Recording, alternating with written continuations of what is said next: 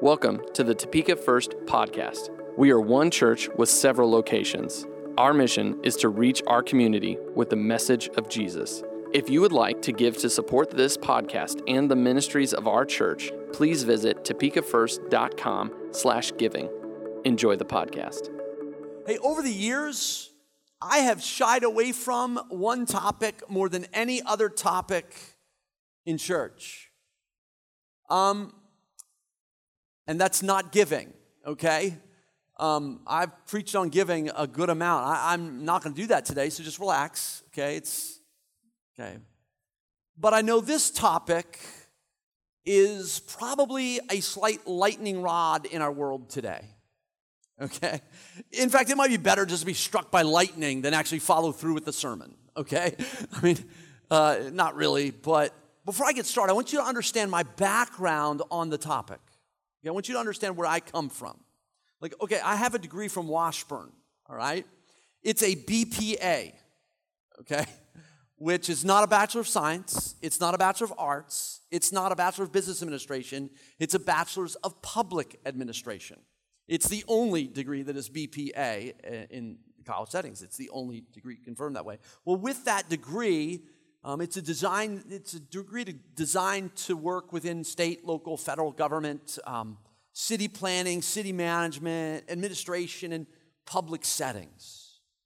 Uh, the degree required a large amount of work in the subject of political science, political theory, administrative law, state and local government, public budgeting, and others. I won't bore you with those details. My final three credits at Washburn for my degree were an independent study, and I got to choose the topic. And the topic was the separation of church and state. Uh, the remarkable thing about that is, I wrote the paper and got an A. I'm not sure. It was actually accepted by the university. They took it, they um, I, I, knew it wasn't exactly the most favorable topic for a university at that point, nor is it still today. Look, when I wrote the paper on the separation of church and state, I, I wanted to know what does that mean? What was the reason for those terms? And, and we realized that that, that term, uh, if you don't know, it is not found in any government document. It is found only in a letter to the Danbury Baptist Convention in 1802 by Thomas Jefferson. And it was written with the intent of keeping the state out of the church, not the church out of the state.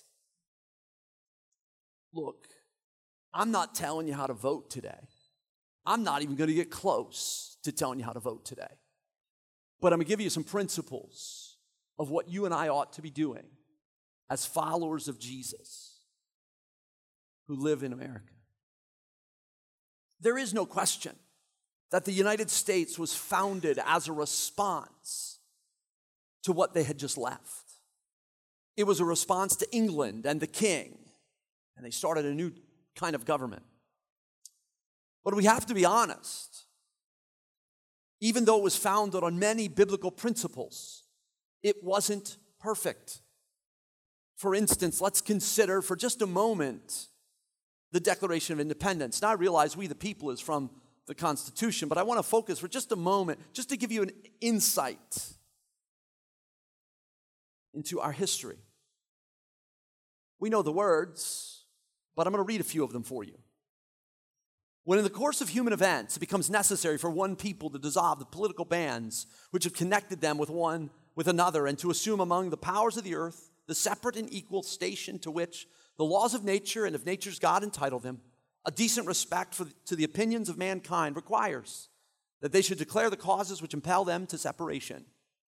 We hold these truths to be self evident that all men are created equal, that they are endowed by their Creator with certain inalienable rights, that among these are life, liberty, and the pursuit of happiness, that to secure these rights, government governments are instituted among men, deriving their just powers from the consent of the governed. It goes on. We're not going to read the whole thing. It goes on and lists a, a number of complaints as to why they were choosing to separate. Now, you have to understand that there were a few people gathered in a room, and they made the decision for the people of this new land that they were going to separate and start a fight with the most powerful nation in the world at that time. Doesn't sound real smart to me, but we're grateful that they did it because we, we enjoy great freedoms. But we have to also understand that they were not perfect. There has never been a government that's perfect. There never will be one that's perfect unless Jesus is ruling and reigning. But it goes on and lists these complaints in, in the Declaration of Independence. And then we read towards the end of the Declaration of Independence these words. And I'm going to put them on the screen for you. His excited domestic insurrections amongst us and has endeavored to bring on the inhabitants of our frontiers the merciless Indian savages whose known rule of warfare is an undistinguished destruction of all ages, sexes, and conditions. Now, there's a problem here. We hold these truths to be self evident that all men are created equal, that they are endowed by their Creator with certain inalienable rights, unless you are a merciless Indian savage. what they said was, you're endowed by your Creator with certain inalienable rights as long as you look like us, as long as you come from where we come now, I'm pointing this out for us, for us to understand that the founding of our nation, God's hand was in it, but they were not perfect. And governments are not perfect. We know that's not right. That's unacceptable. We, we, we, we know that, that that is not okay. It's not okay to in the Constitution in order for it to pass, to have a, to have a, a compromise called the Three Fifths Compromise. That slaves only counted as three fifths of a person. That, that, that's not right. So, so, so we have this history that I am so grateful for, but we also have to acknowledge that at times, we have made mistakes. When we look back to our founding fathers, we do so with honor and respect. We also have to keep in mind they were not perfect. And the government they designed was not perfect. The government we now have. you know where that's going is not perfect. We're fully aware of that, aren't we? Sometimes we think too great of a view of our original government and even our current government. The original was, was not perfect, it wasn't designed to be perfect although they did say they wanted to form a more perfect union. God helped them, but it had flaws. God was in it, but it wasn't perfect. Look, I'm not talking today about political parties. I'm talking about what is our responsibility for our nation and our government. America is a great nation. There's a lot of things about our country that are incredible. But I want to give you a perspective of what it was like to live in a nation that wasn't your choosing. I know for many of us, we didn't actually choose to live in America. It's kind of the, you know, product of birth. We, we ended up here. And we've never chosen to move away. Some of you in the room have chosen to move to America because you wanted to move here. Maybe to flee persecution as our forefathers did. But none of us in the room were carried off to America because we were a prisoner of war. We're going to take a look at Jeremiah 29. We see a letter in Jeremiah 29 that was sent to the people of Jerusalem who were carried off to Babylon by Nebuchadnezzar in approximately AD or BC 597. And what we see is Jeremiah's instructions to them from God. Jeremiah sends a letter to the children of Israel who are held captive in a foreign land that isn't anything like they were used to. They couldn't do what they used to do. They couldn't worship God the way they used to worship God. They could no longer practice Judaism the way that they were used to practicing Judaism. They were now bound by a, a new country and a new government. And Jeremiah sends a letter to them under the inspiration of God.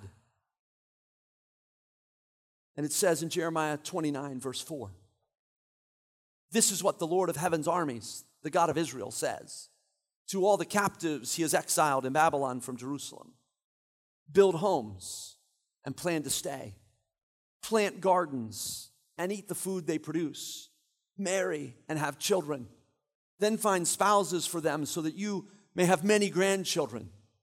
Multiply, do not dwindle away. So, so God is directing the captives to go on with life. They were going to be there for a while, might as well live. But then he gives them some interesting instructions. See, because he'd given instructions like that once before.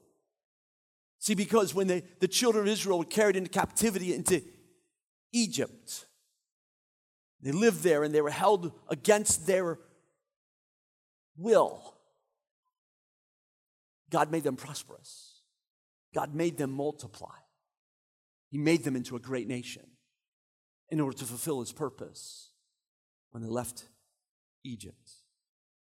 In verse 7, it says, And work for the peace and prosperity of the city where I sent you into exile.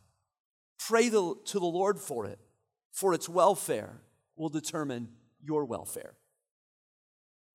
So God is giving instructions to the children of Israel in Babylon to work for the peace and prosperity of the city where they live.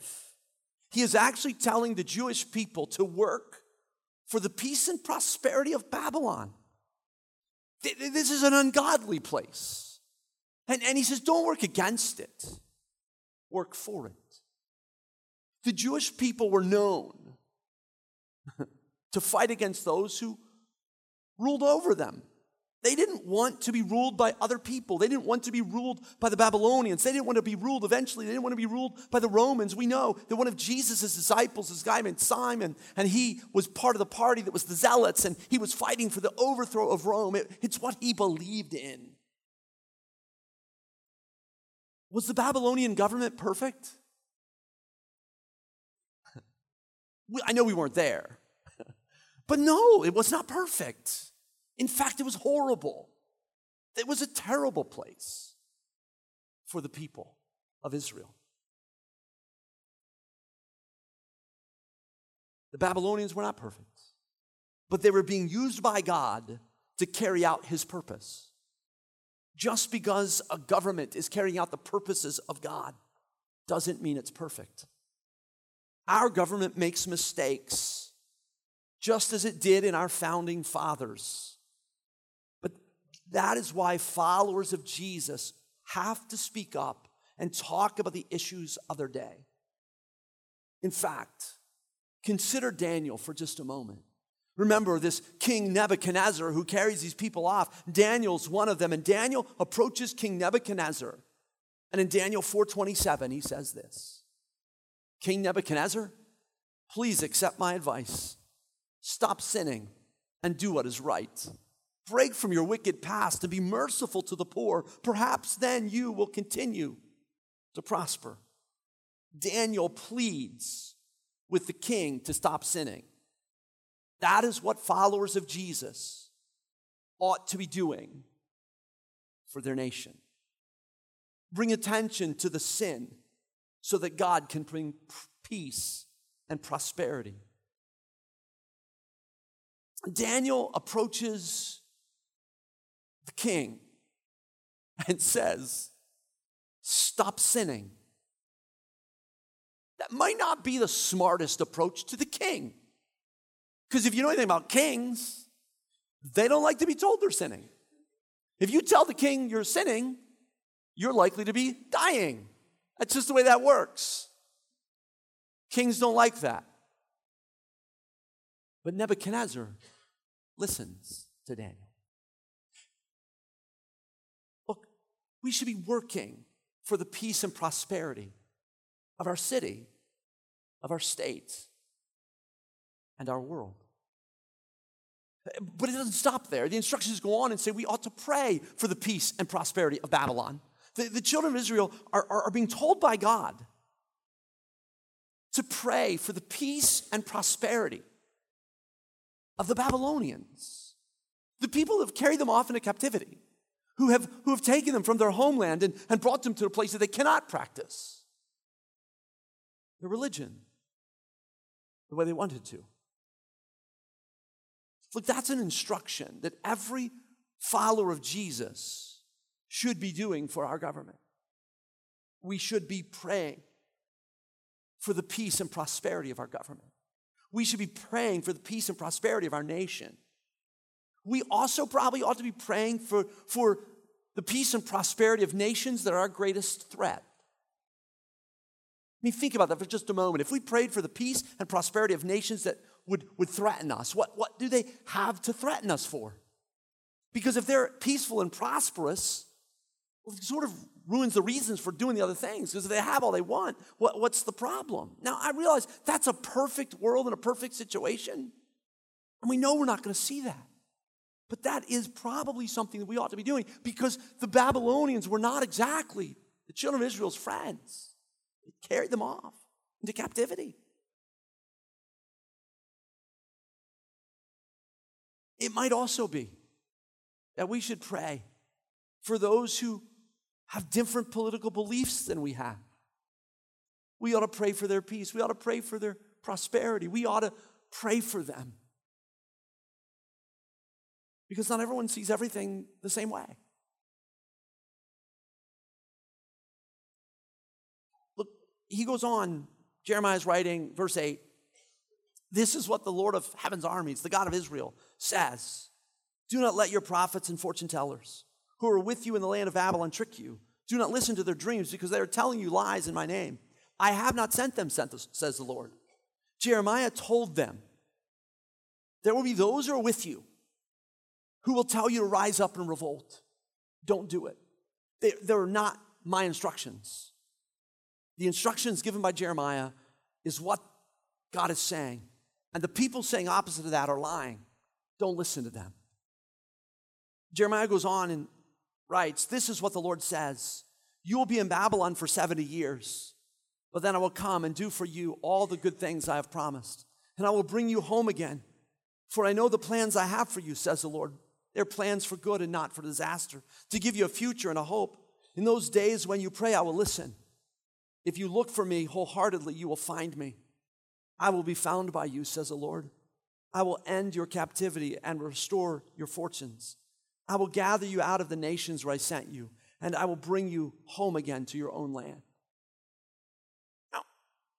Look, when I read all this, I know that that promise and those promises don't directly apply to us as individuals, as a nation. It, it, doesn't apply, like, it's not like God is promising that if, if we go someplace and we go through 70 years of, of difficulty, He's going to bring us back and restore us. No, that's a promise to the nation of Israel. I, I understand that. And I understand the principle here is really a direct communication to, to the people of, of Jerusalem that are carried off into captivity and they're living in Babylon. But there's a principle here that we can learn from the scriptures, that we can understand that our responsibility is to live our faith in the midst of all kinds of settings. It's for us to live out our, our relationship with Jesus no matter what goes on around us. Look, here's one thought I want you to walk away with today. We must view our politics through the lens of our faith, not our faith through the lens of our politics. We must view our politics through the lens of our faith, not our faith through the lens of our politics. Look, look, everything that we do has to be framed and lived out through the lens of the faith that we proclaim, through the life of Jesus, who is our Savior. That, that everything has to be filtered through that. We must see things that way. We must be followers of Jesus first. Americans, farther down the line, someplace, probably not even second. Look, our responsibility, even if we've been called to, to serve in government and, and uh, through elected office or vocation, our, our responsibilities are Jesus first, probably our family second, ministry then work somewhere in those neighborhoods. And so we, we need to understand that that is what God wants us to do. But I also think that we have to be involved in the process. That, that little phrase, we the people, we the people, like that's what our nation's founded on, that we the people are part of the solution. You know, to be honest, we the people of God are the solution. We the people of God are what is going to bring life and peace and prosperity into our nation. If the people of God, if we, the people of God, don't take up what God has called us to do, our nation's in trouble. We are the salt that is bringing salvation into this place. Look, if it wasn't for followers of Jesus in our nation, this nation would probably already be steamrolled over by something very large. There, there's something about the salt the, the savor of the, the follower of Jesus that brings God's hand at times into our nation. Look, we know that He'll use anybody to do anything at any time. If He could use the Babylonians, He'll use anybody. And He uses the Babylonians to correct His people. And people matter to God. Another thought that probably we should walk away from this is, is that we need to put people before politics. People are eternal, people are going to last forever. Our government's not. We're glad for that because we're looking forward to a day when, when jesus is reigning then his, his eternal reign is his you know new heavens new earth we've already experienced rapture all those things we're looking for that day we, we, we can't wait for that because things will be perfect then but people are way more important than politics there are times when politics means that we're working for the protection of people and that must be informed by our faith. We must be careful so that we put people first. And we need to put the scriptures first. We need to put our faith first because if we do, it will help us. So put it another way. If, if followers of Jesus do not speak publicly about moral and ethical issues facing our nation, who's gonna?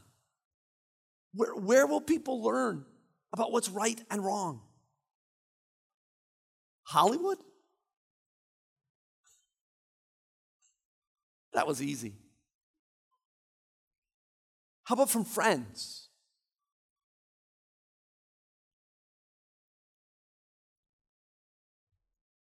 School? The university? There's nothing wrong with any of those things. But we have to appeal to something that's greater than ourselves. The simple fact is that followers of Jesus, if we don't speak publicly about what the Bible teaches on issues of right and wrong, there aren't many other good sources for that to happen. Look, there's great examples in the scriptures of people who challenge their leaders, like Daniel. Daniel's a perfect example. We've already talked about him. But also, think about David. David challenges. Moses. Think of Moses. Moses delivers a message to the to to the to Pharaoh from God. Told him, let my people go. He didn't listen. And Egypt paid the price for it. Think about Nehemiah, Mordecai, Queen Esther. They were put in significant positions of influence to have impact on the leaders around them. We must use the influence we have to call our nation, our city, our state to righteousness. But we must do it with honor and respect. We must do it to bring the name of Jesus to become prominent, the message of Jesus to be prominent in our world. But, and we've got to call the nation to holiness. Look, we've got to respect our government. We've got to respect the people in authority. That's what Paul teaches us in Romans 13. Romans 13, 1 says, Everyone must submit to governing authorities, for all authority comes from God, and those in positions of authority have been placed there by God. So anyone who rebels against authority is rebelling against what God has instituted, and they will be punished. For the authorities do not strike fear in people who are doing right, but in those who are doing wrong. Would you like to live without fear the authorities? Do what is right, and they will honor you. The authorities are God's servants sent for your good. But if you are doing wrong, of course you should be afraid, for they have the power to punish you. They are God's servants sent for the very purpose of punishing those who do what is wrong. So you must submit to them, not only to avoid punishment, but also to keep a clear conscience. Pay your taxes too, for these same reasons, for government workers need to be paid and the government workers in the room say, Amen. They are serving God in what they do. Give to everyone what you owe them. Pay your taxes and government fees to those who collect them, and give respect and honor to those who are in authority. So, I mean, I think about this for just a moment. Paul writes this to a church in Rome and he says to submit yourself to the governing authorities. How good do you think the Romans were at that point? And they were only going to get worse. I mean, they're a mess of a nation. Like, there's not a whole lot of morality going on, they're a mess. And Paul writes this as instructions to the church to submit to governing authorities. Look, we got to pay our taxes. We might not like what they're all used for at times. We got to support the government. We need to pray for peace and prosperity in our land. Look, the reason we need government is because God doesn't want anarchy. And quite honestly, you don't either. See, we can point out the wickedness of earthly rulers. But if you walk out of here and your car's gone, you want justice. If there's no government, people get to do what they want to do, and the meanest person wins. God doesn't want that. He doesn't want the weak and the helpless to suffer. God has therefore instituted rulers and authorities, even though they're not perfect, in order to bring some order to the world. Until Jesus rules forever. As followers of Jesus, we need to work and pray for the peace and prosperity of our nation we aren't given the guarantees that the Jewish people were given by Jeremiah. But we must still work for the peace of our nation. While doing so, we need to speak to the issues of the day. Look, life is important, not just when people want life to exist. So we should work for the lives of the unborn. Abortion is a national sin and we ought to repent of it as individuals and as a people. Oh, we may not have anything to do with it. Look, and if you've gone through, just be uh, understand. Look, if you've had an abortion, if you've gone through something like that, this is not a, a condemning moment. God's grace is sufficient. We've all sinned and fall short of the glory of God. That is not the point. But the point is, in this nation, that's something that we should not tolerate as followers of Jesus. But I'm also going to tell you something. If all we do is complain about it, that's not good enough. We have a responsibility as followers of Jesus to use our positions, our authority, we the people, we the people need to make the voices heard. Look, if all we do is complain and we don't pray, that's not good enough. If all we do is complain and pray, that's not good enough either. We need to communicate with the people that make those decisions. We need to be people who are willing to voice the, the, the, displeasure we have, not in a wrong way, but in a right way. It's sort of like Daniel, and just say to our people in charge, stop sinning. Perhaps God will make us prosperous again. Perhaps God will help us. Look, we need to make sure that our government helps take care of the poor and the needy. And I realize that, that in some ways is a, is a joint responsibility between the church and the government. Look, there's certain things now in our government that, that we can't really take back over as the church, and there's some of it that we, we should at times. Let me give you a perspective. There should never be anyone in our church that ever has to go to foster care as a child. Why do I say that? Because we ought to care for them. Because we have the responsibility to care for those that are right here within our body. We have the responsibility to take care of the orphan and the widow. We, we have a responsibility not only care for our orphans and widows, but we need to look at our city and say, God, help us to care for the orphan and the widow in our city. Lord, help us to care for the orphan and the widow in our state. Look, and we have to keep our moral position pure. If we're going to make a moral argument, don't lose our morality in doing it. Don't lose your, your Christ likeness in making the argument of morality. We, as followers of Jesus, must communicate the message of Jesus and the power of Christ in our message. So we write letters to our leaders, we send emails to our leaders.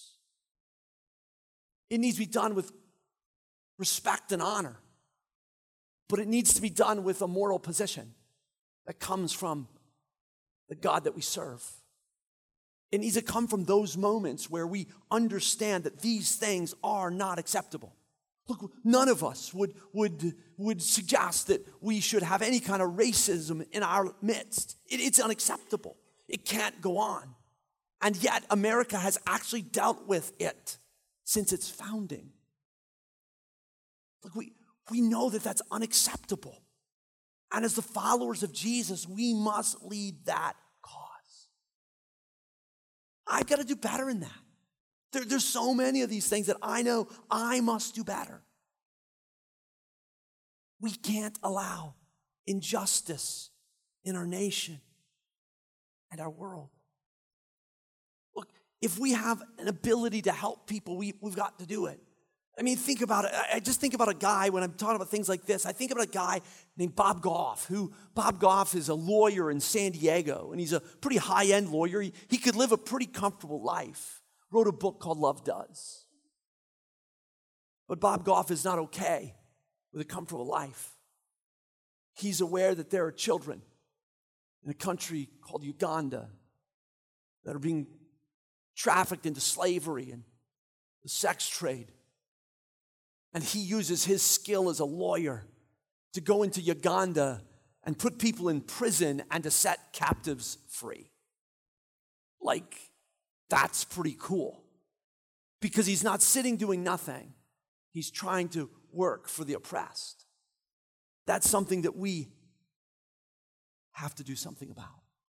Look, look that's, what, that's what we, the people, look, if you really want to understand, we, the people of God, are the hope of this nation. We, the people of God, are the, the only hope for this nation.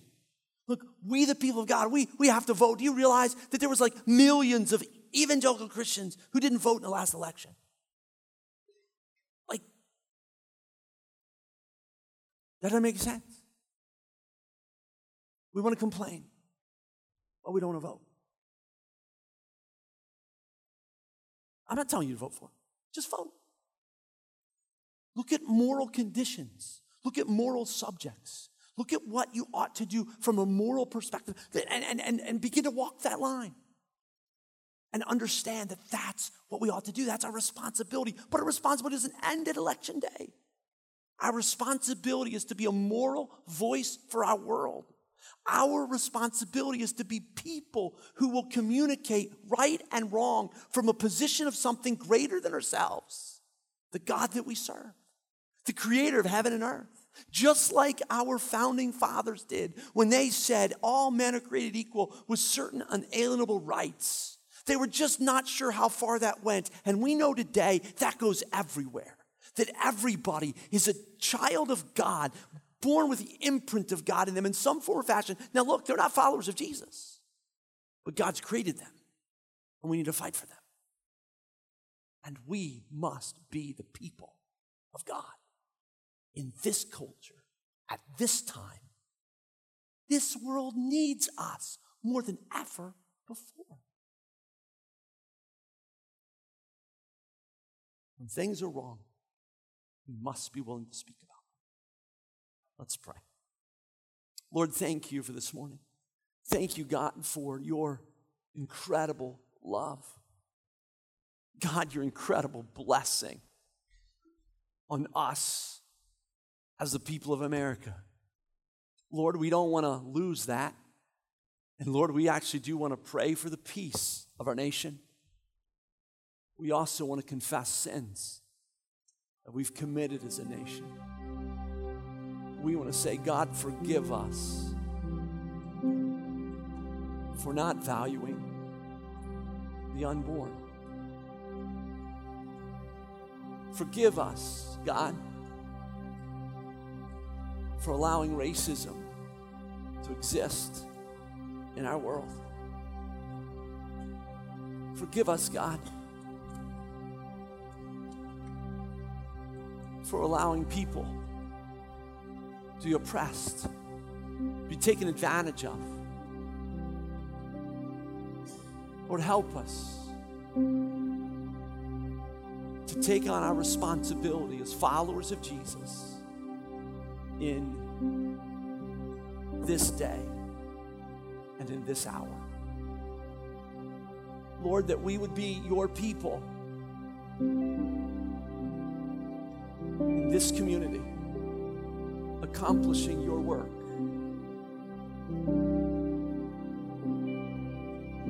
God, that we would do what you want us to do.